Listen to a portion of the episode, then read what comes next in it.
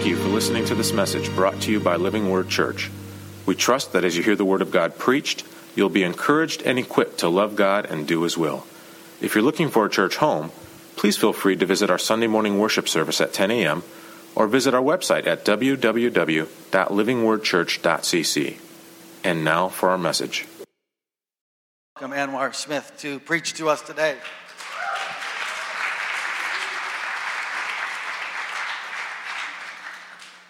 I use your code name. Sorry, Andy. Yeah, if any of you were confused by Anwar, that's me. So. Well, good morning. It's been a beautiful morning um, of worship together. Um, and so it was just a, a real uh, privilege and, and pleasure to, you know, when you're sitting up front, you get to hear all the voices kind of coming towards you. Um, and it was just, it was, it was really sweet, you guys. It was really sweet. It's a beautiful, beautiful thing when we come together as a family um, to sing out together because he is so worthy. It's, it was a beautiful thing. So, um, we are in this series, with all our heart, um, and this is a series um, that is part of Lent. Um, and it's, you know, it's kind of fun because Dave, last week Dave talked about, you know, not really coming from a church tradition that really practiced um, Lent.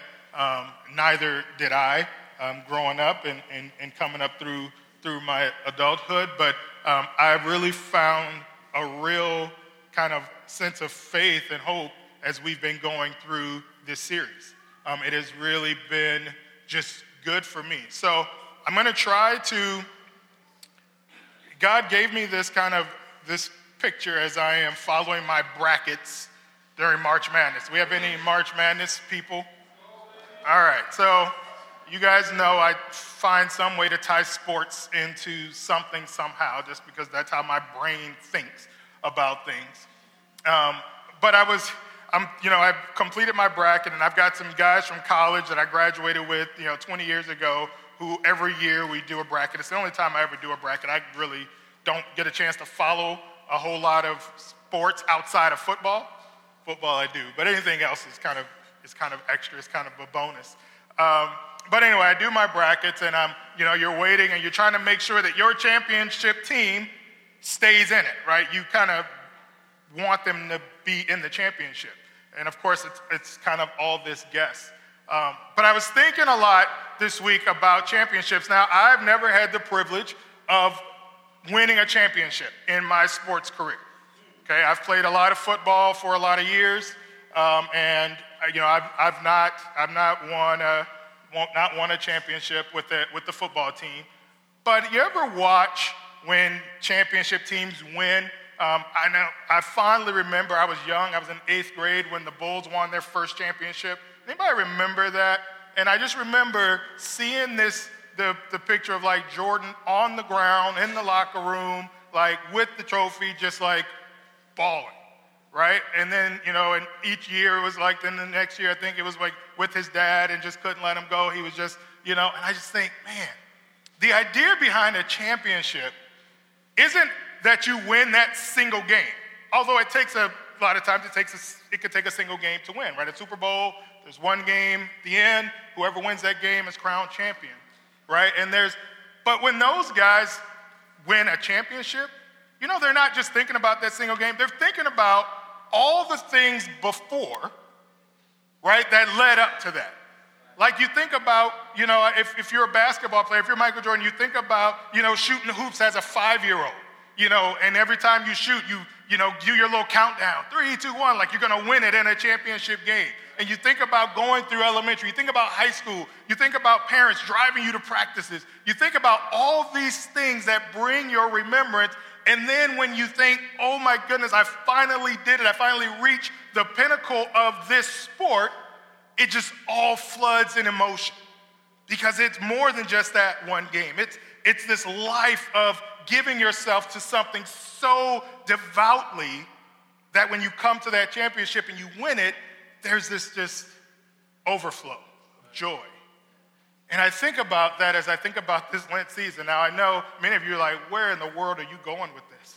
And I, I get you. I'm, this is just how warped my brain is.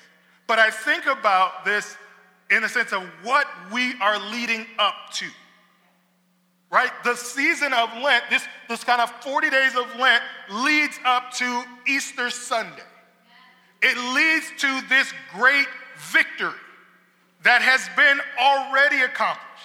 And so when I think about what we're doing as we're talking about repentance and renewal over these five weeks together on Sundays in our micro groups, and I just think if we continue to stay plugged into this, if we take this opportunity seriously, if we say, God, expose things in me that need to be exposed, that I might repent of those things, on Easter Sunday, I just believe there's going to be an overwhelming explosion of joy and celebration because our thinking isn't just about, well, let me just think what I normally do on an Easter Sunday. I get up, I might dress up a little extra, you know, come in and sing a few songs, and, and then afterwards we go to a nice meal. But no, I think that the, the victory of Jesus on the cross is going to mean something so much more as we've thought about this and as we've, we've gone into to kind of battle about our own lives and where we are in our own hearts over these weeks. Man, when we come on Sunday, there's going to be an overflow. There's going to be an overflow of joy and a blessing and of just, God, I understand why your victory over death was so important because I was once dead in my sin, but now through repentance, and repentance doesn't even exist without what Christ accomplished. Oh my goodness. Resurrection Sunday morning? Oh, I hope that means something entirely different for us. And not that we don't think about it every day, but we come together to celebrate. And so I'm looking forward to championship celebration with you all, with my family on that morning. Because I think there's going to be a lot that we're going to have to celebrate. I mean, we have it all the time. But when we come together as a family, there's going to be a big reason to celebrate. Amen? Now, that is all just leading up to. But as we're moving in that direction, we're in week three of our series. And this morning, I get the, the honor, the privilege of sharing with you out of scripture out of Matthew. And it's going to be a really, um, I just want you to stay with me, okay? as we open up, as we look at God's word.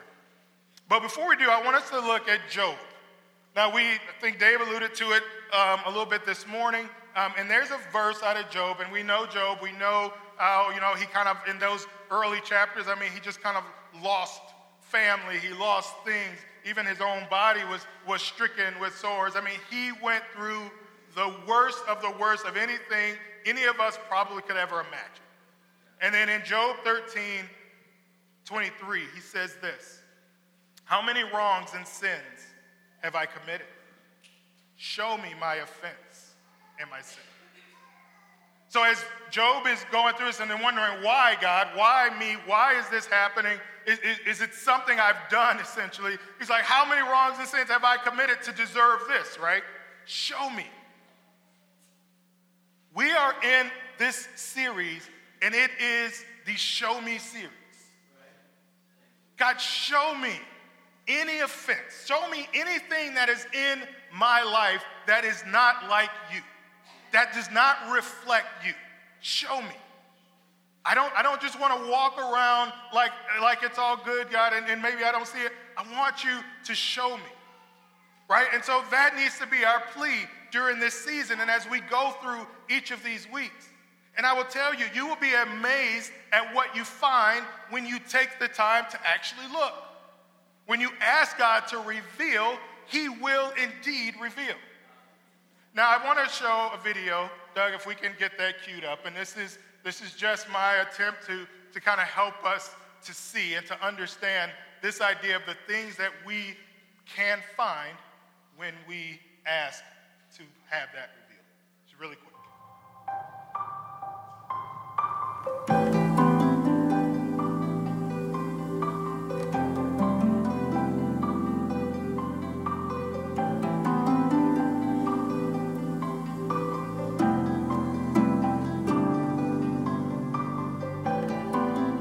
Dark field microscope will lit up the tear on a black background so you can actually see the beautiful patterns and shapes.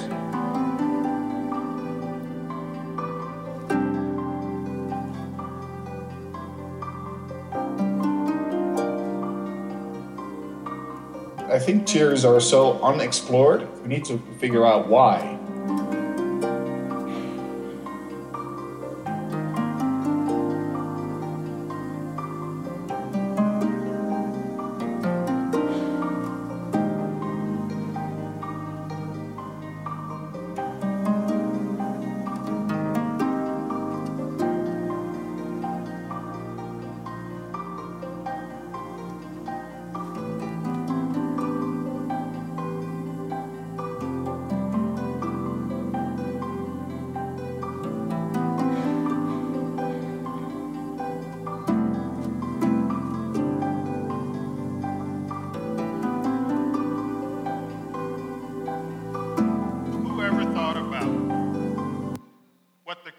Structure of a tear is? Whoever even cared to even begin to know what, the, what it looks like under a microscope when we, when we cry, when we get onion? I mean, that's kind of a fun experiment, right? To just sit in front of onions so you can create tears so that you can, somebody can look at it under a microscope. But guys, the idea is simply this that if we ask the Lord to reveal, if we ask Him to show us, He will. And He will show us things that our naked eye may not be able to immediately grasp. We might not be able to see it. Maybe there's just ways we've been, things we've just done our entire lives. And, and I mean, we've really gotten to the point where we don't even think anything of it. It's not even, a, it it doesn't even cross our mind as, as it being problematic. Sometimes we've even created excuses. Well, that's just who I am. But we are in Christ, we're a new creation. So the who I am no longer exists because I am now someone new in Him. Amen?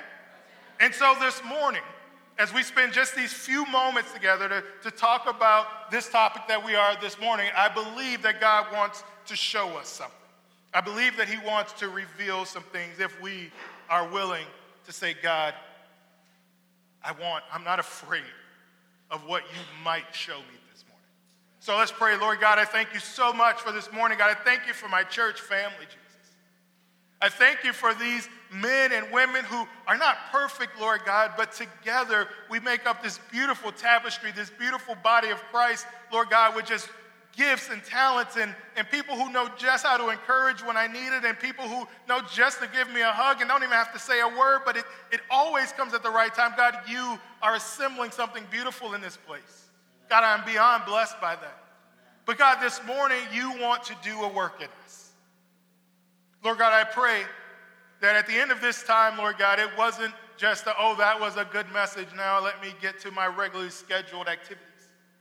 But God, that today would be a day that you would allow us to see things in our own lives, Lord God, that need to be exposed, that need to be brought to light, and that need to be repented of, Lord God. Lord God, that we would not be like the Pharisees, but God, that we would be, we would resemble you. So, God, speak to us this morning. In Jesus' name, amen. All right, so we're going to turn to Matthew chapter 23. And like I said, I get the joy of, of talking about this passage where Jesus was speaking to the Pharisees and the leaders, and he called them hypocrites. And I know sometimes as soon as we hear that word, we kind of glaze over and like, oh boy. But I think God has something for us here. Let's read starting uh, Matthew 23, starting in verse 23. It says, You give a tenth of your spices, mint, dill, and cumin, but you have neglected the more important matters of the, of the law justice, mercy, and faithfulness. You should have practiced the latter without neglecting the former. You blind guides, you strain out a gnat, but swallow a camel. Woe to you, teachers of the law and Pharisees, you hypocrites! You clean the outside of the cup and dish, but inside they are full of greed and self indulgence. Blind Pharisee, first clean the inside of the cup and dish, and then the outside also will be clean. Woe to you, teachers of the law and Pharisees, you hypocrites! You are like whitewashed tombs, which look beautiful on the outside, but on the inside are full of the bones of the dead and everything unclean. In the same way, on the outside, you appear to people as righteous but on the inside, you are full of hypocrisy and wickedness. And this is a beautiful passage to get to share on Sunday morning. My family, I'm very grateful that uh, I get the privilege. No, but here is real truth. And you know, under normal circumstances, I would have been quite nervous to kind of bring this message. But then as I think about the people that I get to bring it to, and I think about some of you, so many of you who are just hungry to know the truth of the Word of God so that you could reflect that in your life, it then becomes exciting to bring words that may be a challenge. Because I know that I get to do life alongside a group of people who accept challenges, who are willing to be challenged. Some of you live lives of challenge. It's difficult, right? But the beautiful thing is that God's Word not only has a challenge, but I'm going to get to share some really cool promises as well. So it's this. He says, You give your money, you, you do this, the religious duty, but you have neglected the more important matters justice, mercy, and faithfulness. He said, You should practice the latter. Then he says, You blind guys, you strain out a gnat but swallow a camel. Now, there's a lot of explanation, there's a lot of things around that, but some of us recognize Matthew 7 3 more than we recognize this. Why do you look at the speck of sawdust in your brother's eye and pay no attention to the plank in your own?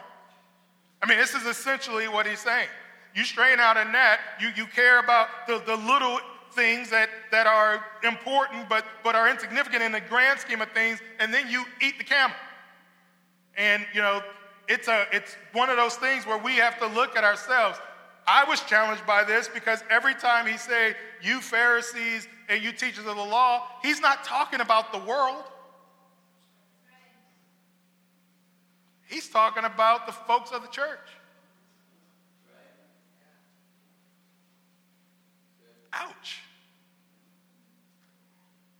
I get it when we're talking about people who don't know who Jesus is, people who don't understand or never read the word. I get where they where they might kind of, you know, do that. They might, you know, do certain things and think, well, I just want to really make myself look good. I just want to do all the right things that make people think a certain thing about me when, when in, I'm really kind of backbiting, backstabbing, doing all those things. Like, that makes sense, maybe in some sense of the word, but Jesus calls out teachers of the law. Calls out the Pharisees, people who know the truth. Hypocrisy is knowing the truth but not obeying it. It's claiming Christ as Lord without following him. It's derived from the Greek term meaning actor. Oh God that we would not be. That we would not give the appearance of a Christ follower without having the heart of a Christ follower. There's two forms of hypocrisy there's the professing belief in something and then acting in a manner contrary to that belief. And then there's the looking down on others when we ourselves are flawed. Right? There's, there's those kind of, generally speaking, it kind of takes those two forms. And Jesus critiques the Pharisees for their hypocrisy. They give their tithes, they give of their spices, while neglecting the true things that are, that are of even more importance. And the reason being is, you know, when you give, when you do it, they're probably like those ones that, you know, when the basket comes, they kind of make sure they wave it around a little bit. See me? Yeah, I'm just going to put this right in here. I'm going to grab this envelope with two hands because it's really heavy. This is, this is my, my sacrifice to the Lord. I just want to make sure you guys see it. Right? That's what the, the, the, this is what he's saying when he's talking about, you know, you give. There's nothing wrong with giving. There, we are to give. That is an obedient act, but it is not an obedient act so that we could give and say, hey, I, I gave at the office. Don't expect anything else from me. I show up on Sunday morning my duty to God is done. Right? I gave my 5%. Got to take a little bit, you know, feed the family and stuff. 90, you know, 5% seems like good. That 10%, that was way back then. We're not of the old law, we're of the new law now, and the new law I created myself says 5%. right? However, we justify it, Right? And so he's, he's, he's saying you, you do these things for, for, to be seen. And he's saying, but you've neglected the things of true importance. So, what are those things? Micah 6 8. We know it. He has shown you, O oh man, what is good, and what does the Lord require of you? To act justly, and to love mercy, and to walk faithfully or humbly with your God. I mean, that's what Jesus calls them out. So these are the three things that I believe this morning that God wants to call us out. How are we doing in our pursuit of justice? How are we doing embodying mercy? How are we doing in our faithfulness? Oh God, that you would reveal to us if there is anything in any of these three areas that are not as they should be. Lord God, we want to reflect you. Says, don't just bring your money and think that that's good enough. How many of us know Jesus wants all of us? All of us. So we want to look first at justice. Right? There's the three things that Jesus says. He says you give your money, but but I want I want all. And when we think of justice, oftentimes we, we just think of this idea of punishment. Right? If I'm exacting justice, if I'm getting justice, then that means that the bad guy gets caught and gets punished. That's justice. How many of you know that God oftentimes can define things a little differently than we do? Psalm 89 14 says this. Righteousness and justice are the foundation of your throne. Love and faithfulness go before you. What? That doesn't sound very punishing. Justice? And then, then the very next thought is love and faithfulness? What? No, justice means that the bad guy, you know, that's our some people's biggest gripe is there people out there doing all these things, all these bad things, and they seem to get away with it. God, what are you doing? Are you, are you asleep at the wheel? Do you not see what's happening? Right? And we, we look for this exacting judgment that will come right now. Not the judgment that we know is to come, for every knee will bow. But we want it right now. God's saying, that these two things, which is always, which is really cool, and I looked at several verses and I, I won't have enough time to share them all, but righteousness and justice go together. It's a, it's. Righteousness and justice are the foundation. Love and faithfulness go before you. Psalm 9 8. He rules the world in righteousness and judges the people with equity. What does that mean? That means that he rules the world in righteousness. He is a righteous God, but he judges this people fairly. You understand that justice isn't just about punishment. It is about where have we not been fair. Think about your dealings, your work dealings. How many of us have ascribed to the well, life isn't fair, so then there's no expectation for me to do anything fair? And wrong.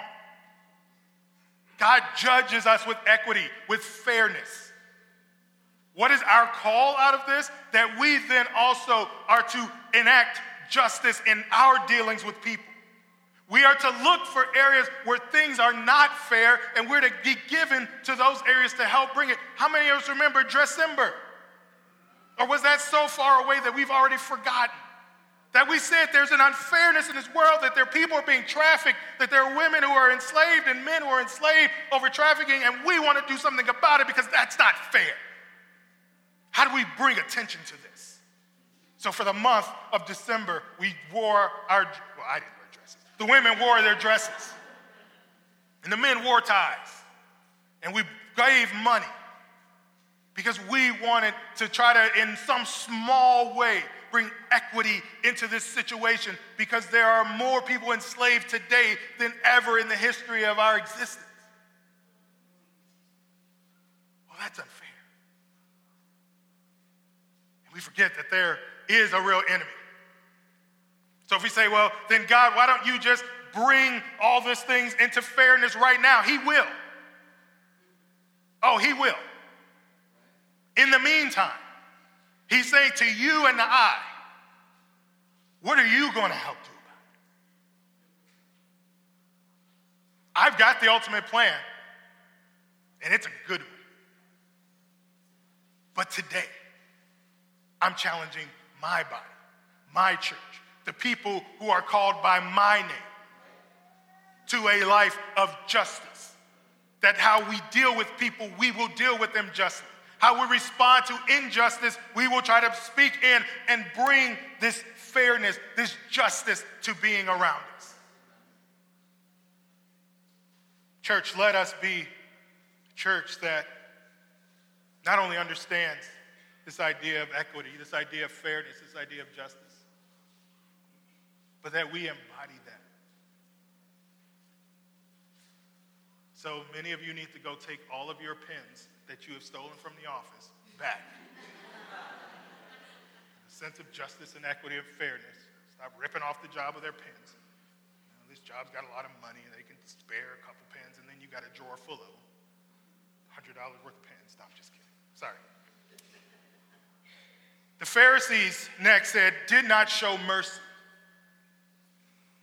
Simply put, when it's within our power or right to punish or harm someone, but instead we show compassion. Luke 6:36 says this: Be merciful, just as your Father is merciful. You understand how strong of a calling that is? I mean, do, do, do you picture God's mercy? Let's, let's paint a picture for you. It's one you all know. There he is, stretched out wide, naked, beaten, bruised, bloodied. He's hanging. His wrist, the bones there. His feet, the bones there. Sinking down, but as he sinks on the heaviness of those, of those nails, his, his lungs begin to, to kind of close because you can't get a breath. So you have to push back up against these nails to keep yourself up so that your lungs can continue to inflate and deflate so you can breathe. You are essentially suffocating, but not in water. And with some of the final things that you could try to think and do when you're in pain like that. Isn't that the time when it's, we want to get even? Oh, I'm going to get whoever did this to me. But no, do you want to hear mercy? Father, forgive them, for they don't know what they're doing. Be merciful as the Father is merciful. Now tell me about the thing that someone did to you that you still have yet to have forgiven them for. Tell me how bad it was. Tell me why you can't speak to a coworker because they might have said something behind your back or, or maybe they pulled into your parking spot in the parking lot. Tell me about the sister or brother that you don't talk to and haven't talked to for years because of something they did that just irked you, that just completely undid you, and you have yet to have been able to get over. Oh, Father, forgive them. This was the Pharisees. They would do their little visible things to show their, their religious duty, but when it came down to showing mercy, they had none for no one. You step up to my level, or else I have nothing to do with you. It's easy to support the idea of mercy when it benefits us, but it's another story when it's our time to extend it to others. Forgiveness is the biggest part of mercy. Who in your life do you need to extend mercy to? Because I will tell you, Jesus has extended mercy time after time after time after time to you. Whew. I'm just going to take a pause. Everybody take a breath.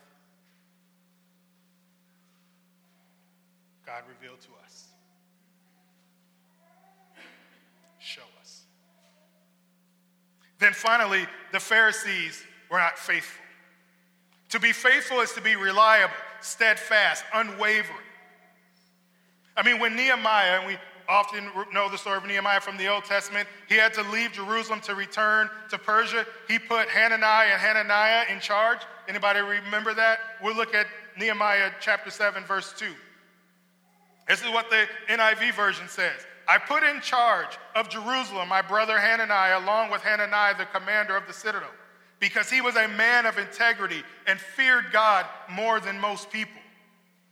The ESV says it this way I gave my brother Hanani, Hananiah, the governor of the castle, charge over Jerusalem, for he was more faithful and God fearing.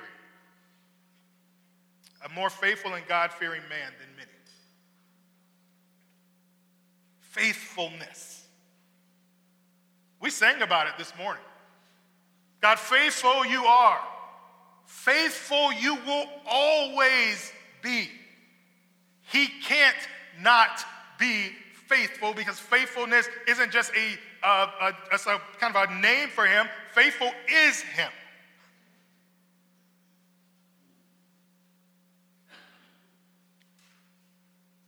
I think one of our greatest issues, and I had this conversation with my brother Landon, who's somewhere in the top of the balcony, I'm sure, that we have gotten so. I don't even know. I'm going to say I. Let me not say we. I'm going to speak of myself. That the fear of God is gone.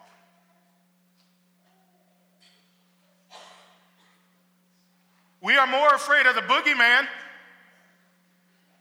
or whatever our horror movie character is that, that we may know of. Those things invoke fear in us. Finish watching a movie and we had to turn every light on in the house. But we've lost this, this, this healthy fear of God. Because he, he spoke of this. Nehemiah said they were faithful and they feared God. They believed that what God said he would do, what God said mattered, what God said was all they needed to hear. They feared him in a healthy and in a powering way that said, I truly believe, I truly trust, I am faithful to the word of God. Because I know that there's blessing that comes with following the word, and there's curses that come when I don't follow. So I will fear him. I will be faithful to him. And Nehemiah said, These are the people I could leave in charge of everything because of their faithfulness, because of the way they fear God. Like NIV says, because they are people of integrity. What is that word? That I am the same way whether someone is looking or not.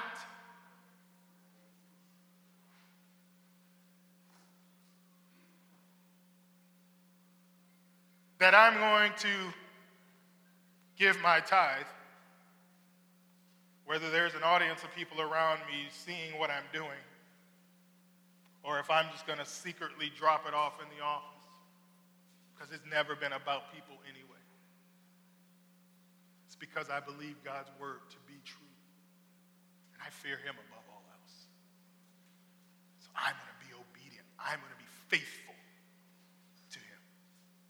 not just faithfulness to God because He is faithfulness to us, but that we would be faithful in administering our duties. Those things which we are being charged with, that we too would be faithful in how we do those things that we're called to, that the people of God will automatically should be able to be trusted, even in the workplace, even if your boss doesn't know that you are a Christian or that you go to church, but they just know something about you is different because you will never take advantage of the situation. I'm leaving at three. I'm the boss, but I know because you're supposed to be there at five, you're going to stay to five. But you're just faithful to, to the truth and to the reality of what your you have integrity. Not, oh, is he gone? All right, 305, I'm out. See y'all later. Right? That is, that is the call. There's this sense that these, these Pharisees are, are missing this picture of, of, of acting justly, of, of, of extending mercy, and of being faithful. That their faithfulness was only tied to that which someone could see and acknowledge.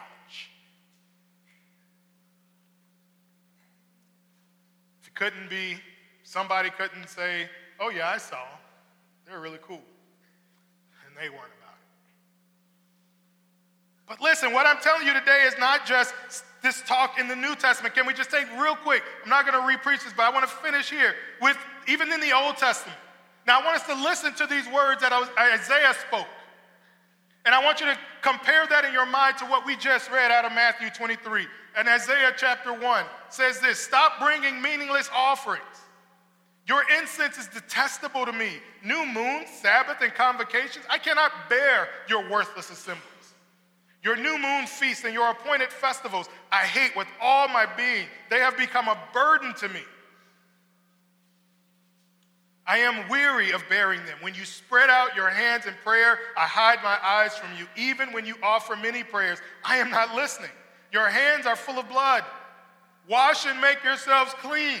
Take your evil deeds out of my sight. Stop doing wrong. Repent. Turn from this way that you're going and turn and stop doing wrong and head a different direction. Learn to do right. Seek justice. Defend the oppressed. Take up the cause of the fatherless plead the case of the widow. Come now, let us settle the matter, says the Lord. Though your sins are like scarlet, they shall be as white as snow. Though they are red as crimson, they shall be like wool. If you are willing and obedient, you will eat the good things of the land. But if you resist and rebel, you will be devoured by the sword. For the mouth of the Lord has spoken. Sound familiar? So then, what should our response not be? Let's start there. Zechariah chapter 7, verse 9 says this And the word of the Lord came again to Zechariah. This is what the Lord Almighty said Administer true justice, show mercy and compassion to one another. Do not oppress the widow or the fatherless, the foreigner or the poor. Do not plot evil against each other. We get it? Be just, be merciful, be faithful. What does he say? But they refuse to pay attention. Stubbornly, they turned their backs and covered their ears.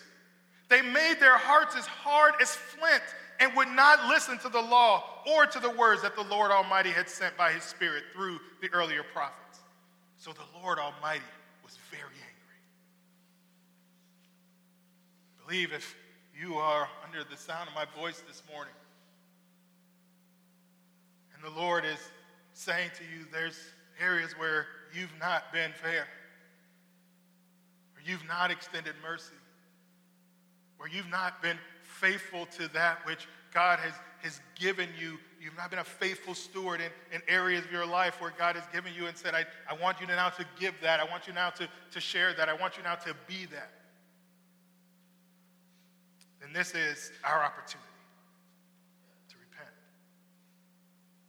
to seek renewal, and to say, as Psalm 40, verse 8 says, I desire to do your will, my. Your law is within my heart. Simple. I desire to do your will, Lord God.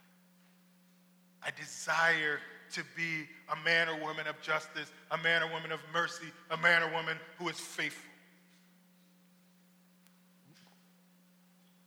That is our prayer. That is our call.